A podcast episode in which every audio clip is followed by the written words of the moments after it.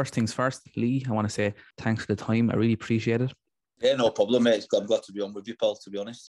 I want to ask you about your childhood to begin. Talk to me about growing up. What kind of a young person were you? Uh, just your normal young lad, really. You know, uh, grew up in Wigan um, on a council estate, just loving football, loving it. Well, it weren't just football; it was rugby, swimming, any sports really. As long as I was doing something active, um, I was happy. You know what I mean? Christmas, I didn't want a computer or anything like that. I just wanted a pair of football boots or a pair of shin pads or the latest United kit or whatever. So I was uh, I was an active child who, who was just happy being busy, really. For our readers who are unfamiliar with your story, maybe for our younger United fans, you started out by signing for Wigan about six years old, if I'm correct in saying that. Um, tell me about your move to United. How did it come about? At what point did you become aware of their interest in you? Uh, it was a strange one, really. I, I, played football for as long as I can remember. I probably played from the age of four, you know, in the local leagues, the Wigan League and the Warrington League. Um, and started off as a striker, um, banging goals in for fun. Um, and then, like I say, we, we was I was at a club called Wigan Junior Latics, which was like a feeder club for the Wigan School of Excellence at that time. And like I say, I'm going back probably early 90s now. Um, so I was doing well in the local leagues. Um, and that's when we got, obviously, at six year old, we got asked to go and uh, have a little look at the Centre of Excellence, which the memories I've got of it, and they are very vague because, like I said, was, I was only a kid at the time. It was really enjoyable. We got to go and watch um, the matches most weekends. We got tickets to go and watch the matches, and my earliest memories really watching any first team games up the old Springfield Park with Wigan. Uh, really enjoyable. Still remember the old couple at the back, which used to slate the team every game. Um, God rest their souls. but like I said, that was probably my, my, earliest memory of watching any competitive football really live. Um, and then I just remember doing well in the centre of excellence and still playing locally, um, scoring more and more goals. And then all of a sudden, I was getting invitations from the likes of Everton's and Liverpool's, uh, Man United's, Blackburn's at the time, cities, you know, the, the, the, the big local Northwest teams all invited me to go down. But as, as, a youngster, my team was always Man United, and if they ever come calling, that's um, that would be the team where I'd want to be. Um, so yeah, I remember my dad saying that you've you've been invited to go down for a week's worth of um, trials up at uh, Littleton Road uh, in Salford. Um, again, I think there was there was there's loads of kids what I remember there. You know, all, all, with the same goal, they're trying to get a contract, a year's contract with uh, at such a young age. And like I said, the, the only memory really I've got of it is we're supposed to have done a week's trial there. I did a day and uh, I signed a year after the first day. They told me I didn't need to come back and they gave me a year's contract. That must have been a bit surreal. At, at the time, I, I, don't know what you say when you're when you're nine year old. I don't think you realise the magnitude of it. You know, it's I mean, yeah. it's your team, it's the team you're supporting. You've got all the shirts, the the home, the way, the third kits, you know, and you, you're looking up in your heroes, uh, the likes of Denis Irwins and your Kanchelskis and people like that, and you know, all of a sudden you're you're training at Littleton Road and the cliffs and just enjoying your football, and all of a sudden Eric Cantona walks past you, for example, when you're a kid, and you think, "What the hell's going on here?" And there's some of the vague memories what you do have as a as a child growing up. There is, you know, the guys who you watched on telly, who everyone used to talk about on the schoolyard. You're now training on the pitch at the side of them, you know, and it, it, it was a lovely a lovely thing to do at that time. I suppose for fans like myself and for the readers, many of them have asked this question we don't really know what it involves. I suppose going on trial, getting offered a contract, progressing up to the club through the years. What's the process like? Is it tough all the way, or is it a gradual thing? Um, it gets tougher as you go along. Um, my, my my memories of it, um, and I'll always remember my first two coaches. What I had, um, the name was Mark Edwards and Tommy O'Neill uh, under nines, and it was they was just great lads. You know what I mean? Great guys. Um, made, they made it fun. You know, it, there was never much pressure on you. It was all about fun and you know being part of the team um, and teaching you not just not just skills through football really, but probably teaching you life skills, what you don't realise at the time that they're doing. So, like say, we, we, had that for a couple of years, and then you get introduced to the likes of Tony Whelan, uh, Paul McGuinness, you know, people like that who, who you know, you, you start naturally progressing through to the, you know, under 13s, 14s, 15s, 16s, going to the Milk Cup and you know getting into competitive tournaments, the Blue Star tournament. Um, and yeah, the, the pressure just start getting a little bit more as you get a little bit older. But then you start realizing what it's all about. You know, you're at the time you're at the biggest club in the world um, with the best players in the world, and you're trying to you're trying to get into that first team or trying to get as close as you can to your dream. So the pressure does come on, but the, the memories I have of the coaches, they was they was they were brilliant. You know what I mean? And like I say, when you look back on it now, they weren't just they weren't just teaching you uh, a set of skills to be a good footballer, but they they actually taught you a set of skills to become a, a decent human being. And that's probably one of the one of the best things I've picked up off the coaches I've had. They become like a, a second father, a father figure to you. And I'm sure many of the lads who grew up at Man United as long as I did will, will all tell you the same. I've spoken to a number of players who have come through academy, and they've said similar that they teach you skills that are also transferable to life, not just on the field. I'm wondering, I'm wondering from your perspective, could you tell us some things that you learned at United that have actually stood you in good stead in life in general?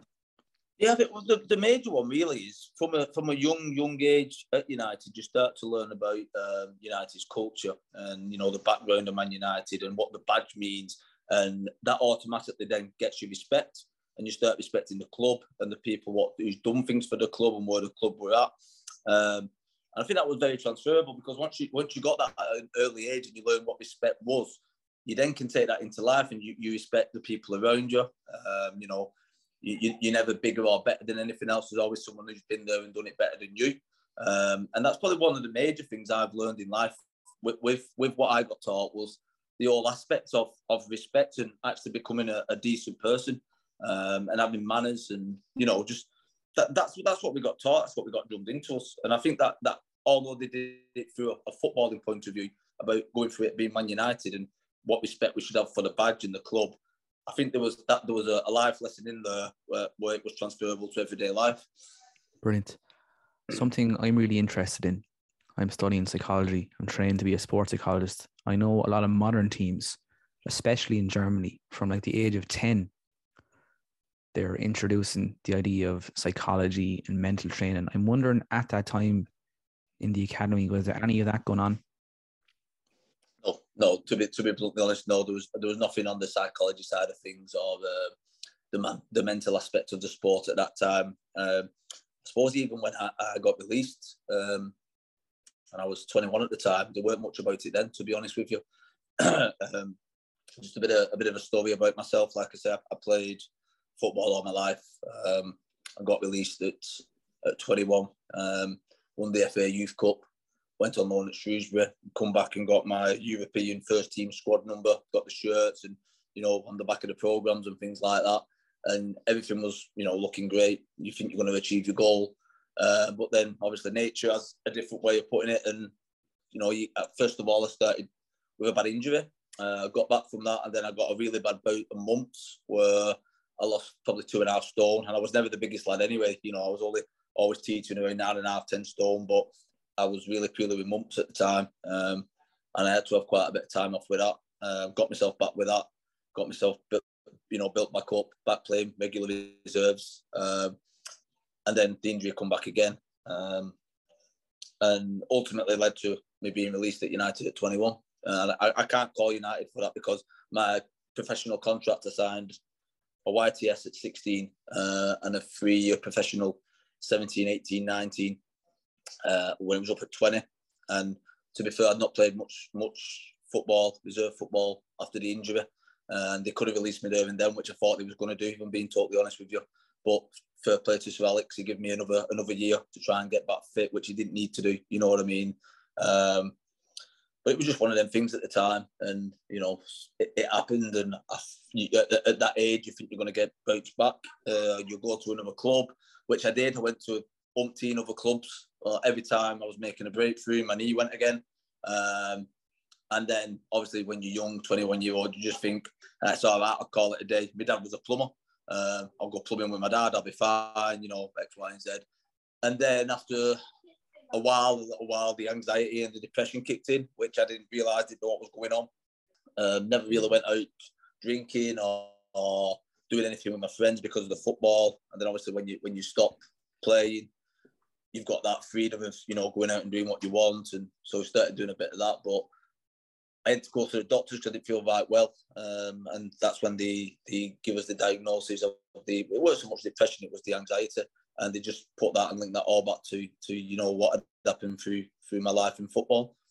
So yeah, there wasn't there wasn't much much support at the time. Thankfully, I believe there is a lot more support now. Um, but I think them days we didn't really talk about that kind of thing anyway. You know what I mean? It was just don't be soft, get on with it. You know, it is what it is. Um, thankfully now that them things are changing. If I can ask, uh, psychologically, when you when you kept getting the injuries, that must have been that must have wrecked your head. To be honest. Yeah, it was uh, it was heartbreaking for, for myself, like I say, because we, we I've never really been injured, if I'm being honest, all the way through. I, I was I was always okay. I was always fit. I was I, I can't even remember getting up to like 17, 18 where I was ever on the bench. I always started. I was always the first team started. I was captain through most of the age groups. Um, I captained England on occasions. Um, you know, I was a first team regular for English 17s with England, and I was I was doing okay injury wise. I never thought I'd get injured, and then, like I say, it, it couldn't have really happened at a worse time because just as you're getting to the point where you feel like you're going to start progressing, you know, you go on loan, at my time when you went on loan, a lot of the time that was to to ready you for starting the first team or you know a, a league cup match or you know so everything was looking great and then obviously to, to get the injury and then you know you'd be in a boot for 18 weeks and then you'd recover and you'd think you're fine and you you know you'll get back to it and then you know six or seven weeks down the line it'd go again um, and then you get told that you're going to be on the bench for Arsenal um, there was rumours flying about off a couple of, of the coaches that I was going to be. Well, I trained with the first team for a little while, um, well, on and off for six months really, and then there was talks about me, you know, playing. I think it was a League Cup game against Arsenal, um, and then I think it was the week before I did money again, and I was out for another eighteen weeks. So psychologically, it's a killer. It, uh, it it's hard, you know, when you know you you you just you're just reaching that level where you need to get to. Um, and then injury starts again, and it's just it is. It's hard to take, mate. I mean, you you've got to take it because at the end of the day, you're still there, you're still at the club, and you're still trying everything you can do to get back. You know what I mean? So um, it was it was a bit of a killer at the time, to be honest. For an elite athlete, what would you say is the most challenging part? I think it's the younger to, to, to achieve what you've been trying to achieve all your life. I mean, an example of it, I would suppose, was like say with, with who I grew up with from being nine year old. We had the likes of Phil Bardsley, um, Ben Collett, I don't, David Jones, David Poole, um, and you're watching them lads who you know you've been with from under nines to the reserves, and you know they're getting they're getting like Phil was getting chances in the first team, and you like to Kieran Richardson who's been there a while with you. He, he was doing well and, and, playing well, and you know, and you're watching them get the chance, and you think to yourself, if if I wasn't, you know, if I weren't injured, surely to God, I'd be in the mix with with having a chance. So it, it's it's kind of it's kind of watching the others get the chance. What you probably feel like you should be having that chance too. And if it was not on your ability, you could you could probably take it if it was your ability more than you can take it with an injury. You know what I mean? If you thought, well, they're miles ahead of me with the footballing ability, then that's fair enough. There's nothing you can do about that. But when it's when it comes down to injury, it's a, it's another thing, and I think that's the biggest killer, to be honest. You mentioned the youth team, which was a team which had great character a really talented group. Eagles, you mentioned Richardson, Gerard Piqué, Paul McShane. What he put that strength of character down to at the time, Lee? Was it just the natural ability of the team? Was it the coaching? Yeah, well, the ability, the ability when you look at the lads in and around the FA Youth Cup, uh, the win, the, the, the, the squad we had, not just my age, but um, you know the year younger with the lads like Chris Eagles who stepped up, the ability was great. You know, they had, they had fantastic ability, but I, I would probably say more the coaching. Um, we was a team, you know what I mean? And, and, from, from under nines all the way to the first team, it was that we actually got taught how to be a team. And uh, if you know if things weren't going well for yourself, there's still another ten lads on that field. What you got to look after. Um, and you'd run and you'd chase and you'd you know if you weren't you weren't having a good game, you'd do whatever you could to help your partner out. So Ben Collett was the left winger at the time, as I was a left back. We struck up a nice partnership. Uh, then you had, you know, your centre back pairings of Piqué and either Mark Howard or Paul McShane, you know, and they worked for each other. Everyone knew the job. Everyone knew that, you know, if things weren't going right, we encouraged, and that's just the way we got brought up. You mentioned Gerard Piqué there. What was he like as a teammate? Was it obvious even then that he was going to make it big? To be honest, mate, no. Uh, I've been asked this question loads and loads of times, and I've, I've, got to be completely honest with you. When they first brought him in, I didn't know what all the fuss was about. I mean, we had we had great centre backs. Um, there was a lad called Mark Howard, who was a year younger than me, who, who used to play up, and he was, you know, he was an absolute phenomenal centre back. We had Chris Taylor at the time from um, Birmingham. We called him Brummy. Uh, again, absolute phenomenal player. Man United, sorry, England captain for the year above myself. Um, and when Gerard Piqué come over, I just thought, you know, it's, it's, it's just as good or not as good as what we had. Obviously, it turned out that the, hmm. the guys who brought him over knew a lot more than we did at the time. You know what I mean? They see things that we don't. They see what what the progression probably like when they develop um, physically and things like that. But um, amazing, amazing career and amazing life, and he's a genuinely, genuinely nice lad. He was a nice lad when when we was younger, and he seems to be a really nice man now. And again, that's probably down to growing up in a in a club who had Sir Alex Ferguson as, as as the main guy in there. You know. To flip that, is there anyone you thought at the time who would go on to have a really good career but didn't quite reach the heights you thought he would? I've just mentioned Chris Taylor. Um, I don't know if many many United fans would have heard of Chris or not. Uh, I actually spoke to Chris couple of months ago. Um, I got invited back to a ex-professionals dinner um, at Man United, and they asked me, "Do I know any, pardon me, any ex-professionals who, who you know at my age who'd be, you know, who'd want to join the group?" And I was speaking to Chris. Chris was phenomenal. I, when I mean phenomenal, he's probably the, the best centre back I've seen um, at youth level ever. Him and Glenn Johnson was the centre backs for England when I was there, and there was just there was out of this world, you know. And he's probably, I mean, he did to have a good career. I think he went to Walsall and a couple of a couple of clubs, and then went and faded down the lower leagues. But he's one guy who I would have thought, you know, would have would have made it right high up in the Premier League, and unfortunately, things didn't work out for him. But you know, that's happened to I could mention hundreds of guys who you know who, could have could have gone on and, and, made millions out the game and been real high profile players. And unfortunately, and I'm sure any professional will tell you this, a lot of the, the good lads just fall by the wayside.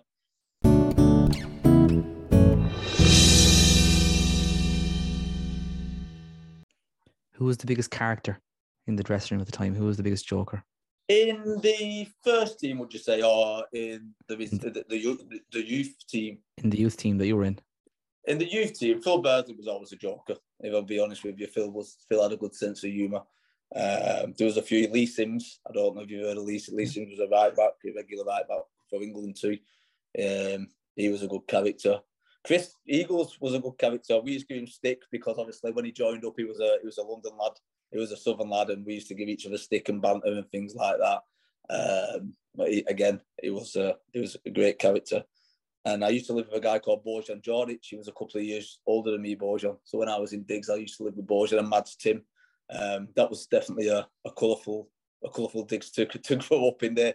They both had a let's just say a, an alternative sense of humour.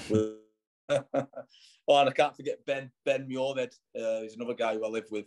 What a to Ben was, you know, he, he, went on to play for Bradford City and another few few uh, lower league teams. But it was a it was great fun in the dressing room. Some of the things I can't tell you what happened live, but great times by the sounds of it. I can I get the impre- I get the impression from you talk about it now. You still love to reminisce about those days. That's oh, the impression I get.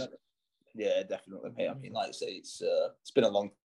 I'm 37 now. I finished at 21 um, still keeping contact with some of the lads, you know, via social media and things like that. And it was people say he must, he must be gutted and things like that, but nah, not really. I, you know, I was gutted. I never made a footballer. Don't get me wrong, because what I intended to set out in life and do, I didn't quite achieve. But the memories you've got, and you know, the how many kids can say from nine till twenty one they grew up at Man United. You know what I mean? And the, the memories you all for life. So yeah, disappointed I didn't make it, but you know what what a thing to achieve. So I, I look back at it fondly.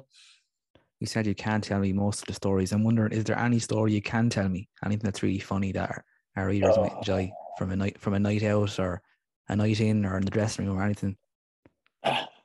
Let's have a think. So, somewhat weren't as bad as others. Um, so we had one about myself, and I'll not go into too much detail about it. Um, I don't want to land any of the other lads in it, so I'll just go on about myself. Um, we was on a tournament up at um, in Germany, and Brian McClair at the time was our manager, and Ricky Sbragia, and I think we must have been around 18 year old because I think we was just old enough to go drinking. Um, and he gave us a free night. I think we was playing. Um, it was a Turkish team, not the day after that, the day after that. So we kind of had a free day the day after. So we said we'll just all have a sneak out, um, see what the nightlife's about, have a couple of hours, and you know get off to bed. Anyway, that couple of hours turned into like three o'clock in the morning, um, and then there was me and Adam Eckersley walking back to the room, it's absolutely steaming, um, thinking that we got away with it. And as we turned around the corner, Brian McClair and uh, Ricky stood there saying, "What time do you call this, boys?" And we both had two bottles of lager behind our back. And um, lo and behold, the, the uh, they said, "What's that behind your back?" I said, "Nothing." Ended up dropping one and falling over in front of them. So the morning after, I thought I was in for a right bollocking. Um, thought what's going to happen. Didn't sleep all night properly. Anyway, the day after that, again, I can't remember what team it was, but it was a it was a Turkish team. It was calling the team sheet out. He left my name right till the end, and he put me in the starting eleven. And I thought, well, this is a bit strange. Know, I thought I would have been dropped. He said, back in his day, the biggest piss had used to always be the captain. So he named me the biggest piss and maybe the captain for the game after. So that was one. And then um, on the initiation, when we were 16, we had to go into the first team changing room and play what's called fun and games. Um, and they ask you your name, where you're from, all the simple questions. And then one of the questions that I got was, who do you think's the, you know, the, the fittest woman in the earth, the, the nicest looking woman? So the first person that popped into my head, I just said Jordan at the time, Katie Price, because that was the first one. Didn't think that Dwight Yorke was sat right across the road from me. So let's just say there was a massage bed there with a hole in the top of the massage bed. And I had to pretend it was Jordan in front of Dwight Yorke. So you can imagine what was going on there. That sounds quite awkward. It was very awkward, mate. you mentioned Brian McClair there. I did an interview with Brian before. I hope he doesn't read this or listen to this, but I actually was afraid of him. Actually was a bit intimidated. It, it was like when he first come to the club. Uh, like I said we was older then. We'd, we'd, all maybe had a couple of years professional contracts behind us, um, and he come. And I think the intimidating part was we was actually playing underneath a legend. You know what I mean? A Man United legend had come, and he was now your coach, and it was like wow. And you know, how do we impress this guy kind of thing? And yeah, it, it was it was a nice guy. It was it, would tell you if he was playing crap. Believe me, you, you, knew if he was having a bad game. You knew he was having a bad game. He wouldn't it wouldn't beat around the bush. Um, but no, genuinely, genuinely nice guy. Um, not really, I've not really got a bad word to say about any of the any of the coaches growing up. There was there was all great lads. You know what I mean? Like I said, when Brian McClair's been there and done it, so he knew at the time what we was all trying to achieve and probably what we'd all gone through to get to the level we was at. So nothing but praise from, to be honest. I want to ask you about the modern game, the modern fan, the kind of idea of social media. How do you think social media impacts? How can I word it? Do you think modern fans take criticism too far on social media? Yeah, massively. I think social media. I think the modern game I, don't I don't like I don't I'm wanting for better words. Don't really like the modern game as it is, if I'm being honest, compared to when I used to play or before I used to play. When, when we used to play, it was it was a game. With the key word there is game. I feel like, and I've said this loads of times on the podcast that I do on a Friday. Um, I feel like football now has become a business mm. and not a game. Um, you know, going back to when we was kids, we like nothing better than to get a football and get a couple of your mates up against the wall and have a kick about because that's all we had to do. Um, nowadays, there's that many distractions, um, especially with the foot, the modern football lads, with social media, and you know, the, the fans seem to basically take joy in tagging tagging a footballer in their status and absolutely slating them, and some of the things you see, you know, it's how on earth. At the end of the day, we're all Man United fans. So we all want the same goal. We all want the team to do well. We all want to get back to where we used to be. How on earth do they think by slating them or slating the family or whatever is going to give that guy the confidence. If he's, especially like you like some Marcus Rashford, for example, a prime example. Marcus Rashford, we all know is an excellent, excellent player. He carried us for a number of years. Um, he's going through a bad patch. Do you know what I mean? He, he, he's going through bad form, and I think what they've got to realise is, is, is form. You know, class is permanent. Form can come in and out and dip, but class is permanent, and he's a class lad. But all the negativity is getting via social media and all that lot. Um, it's not going to do him any good. And you know, depending on on his character, it could it could impact him in different ways. And say if it did, we'd all be regretting doing what we've done. I mean, don't get me wrong on my Twitter account. If United's had a bad game or someone's had a bad game, I'd say, "Oh, such a body didn't play well today" or whatever. But don't actually tag them in it, you know, and want them to see what you're saying about them because you want to encourage them. You know what I mean? Harry Maguire again puts on an England shirt. It's fantastic. He's had a bad season for us, but he's not a bad player. You can't say he's a bad player. He's just not. He's just not playing well at the minute. So, yeah, I, I would hate to be a footballer now, um, in this modern day with all the, the, the social media and the criticism. You know, you know yourself if you're playing bad. You know, you you your own worst critic at the end of the day. You don't need six million people at the end of the phone telling you. And it, it, to be honest, if it was me and I was a footballer, I wouldn't be on no social media platform whatsoever. I'd come straight off it.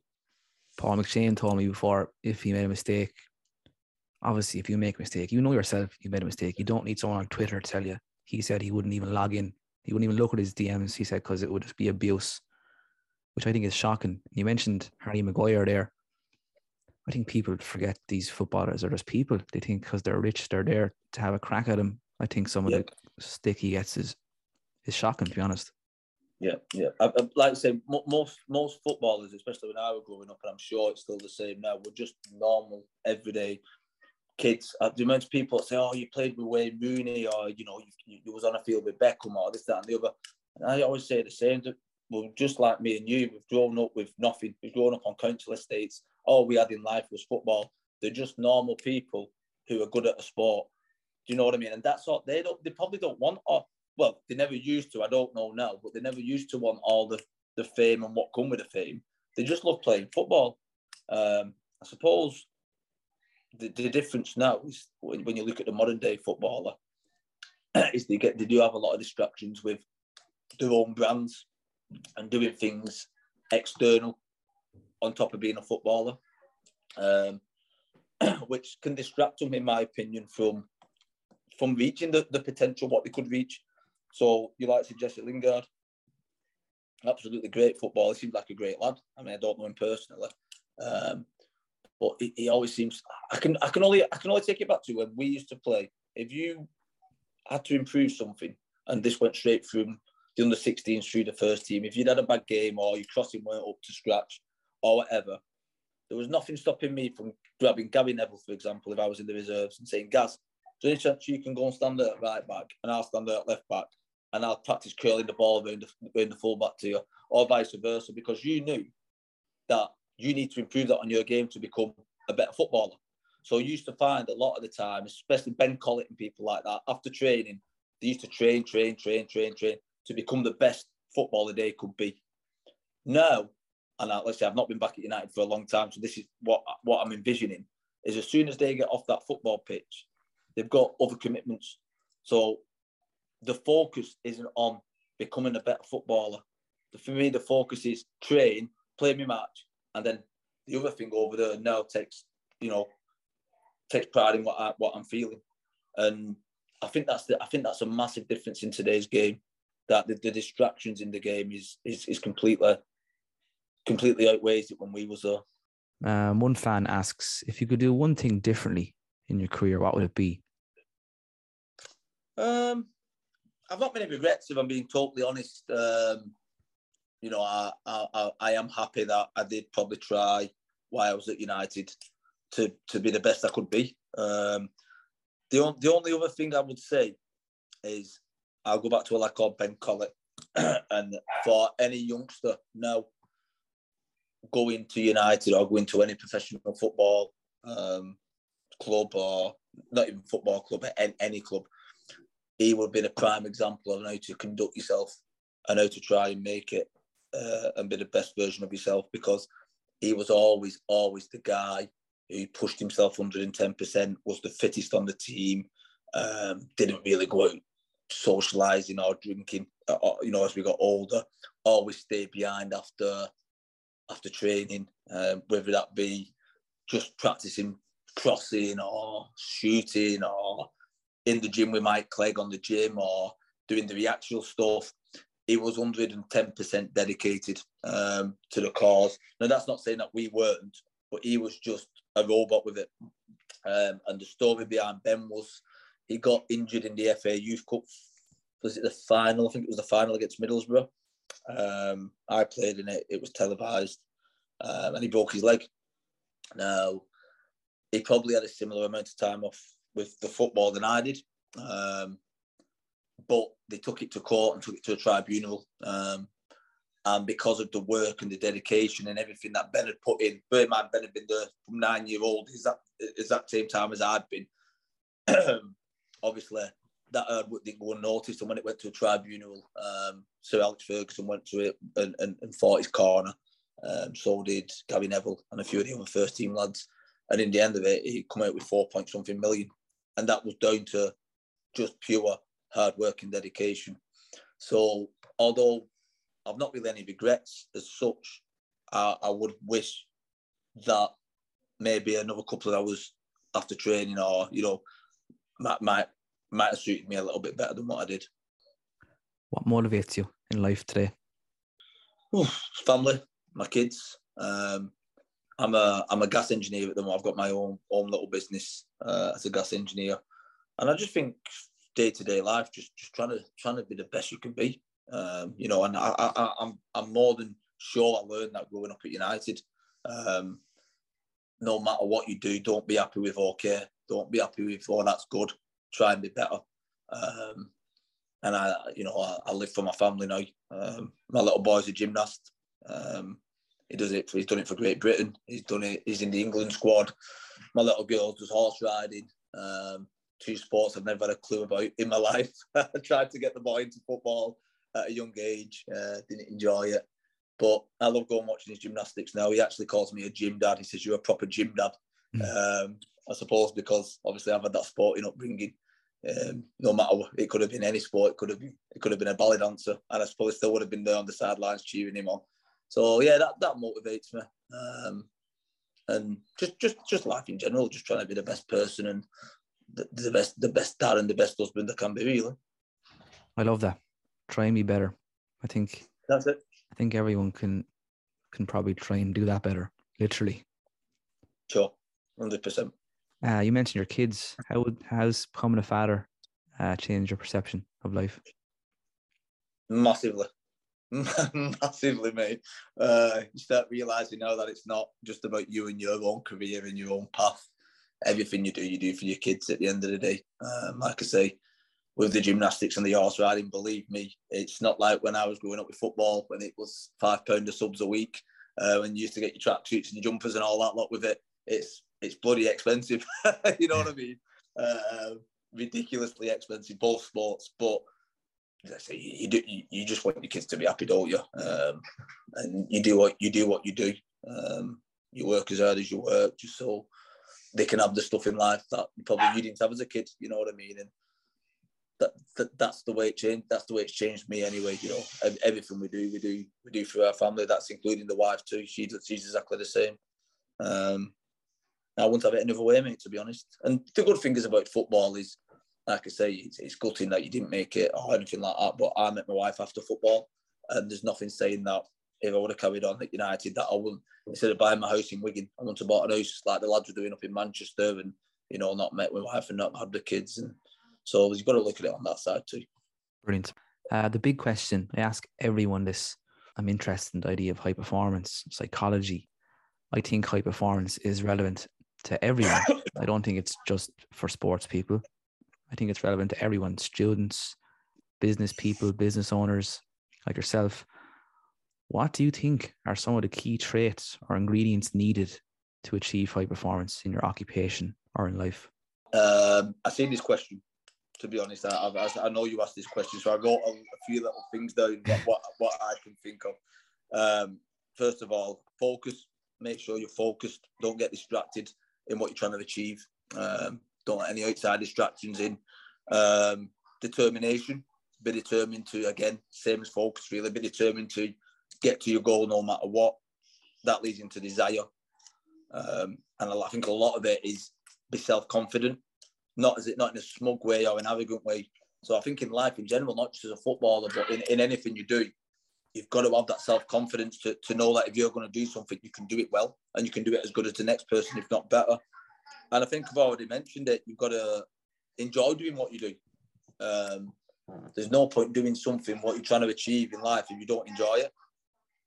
And the last one, I've already mentioned it, is surround yourself with the right people. Um, if you've got negative influences in your life, whether that be friends, teammates, work colleagues, or whatever, who, who distract you from getting to your goal, you, are never going to achieve it. So you've got to try your very best to to surround yourself with with people who'll who'll encourage you and support you to be the, be the best person you can be. Basically, that that's my look on it. Anyway. Brilliant. Uh, the final question: If you had thirty minutes to have a conversation with someone. This can be a person who's dead or alive from history, a musician, a sports person, an author. If you had 30 minutes to have a conversation with someone, who would it be and why? George Best, 100% George Best. I've, I've, I've watched videos of George Best from being a kid. Um, I've watched documentaries on George Best. Um, he's, he was such a character. Unfortunately, I never got to meet him. Uh, but just I can just imagine some of the stories he would have uh, about obviously playing for a club that I, I, I spent 11 years at uh, and the things we probably have in common. And I just think it'd be it'd be great to to get his perspective on what it was like to be one of the world's best footballers playing for Man United and being the kind of playboy he was too uh, on and off the field. You know what I mean? It would it would be it would be magical to be able to to get his insight on that. Lee, thank you so much. You have been great sport. Thoroughly enjoyed that. Great to meet you. Cheers, Jimmy. I really appreciate it, mate. Cheers. Thanks for listening. We hope you enjoyed our latest episode. If you listen on an Apple device, please consider leaving a review and a five star rating.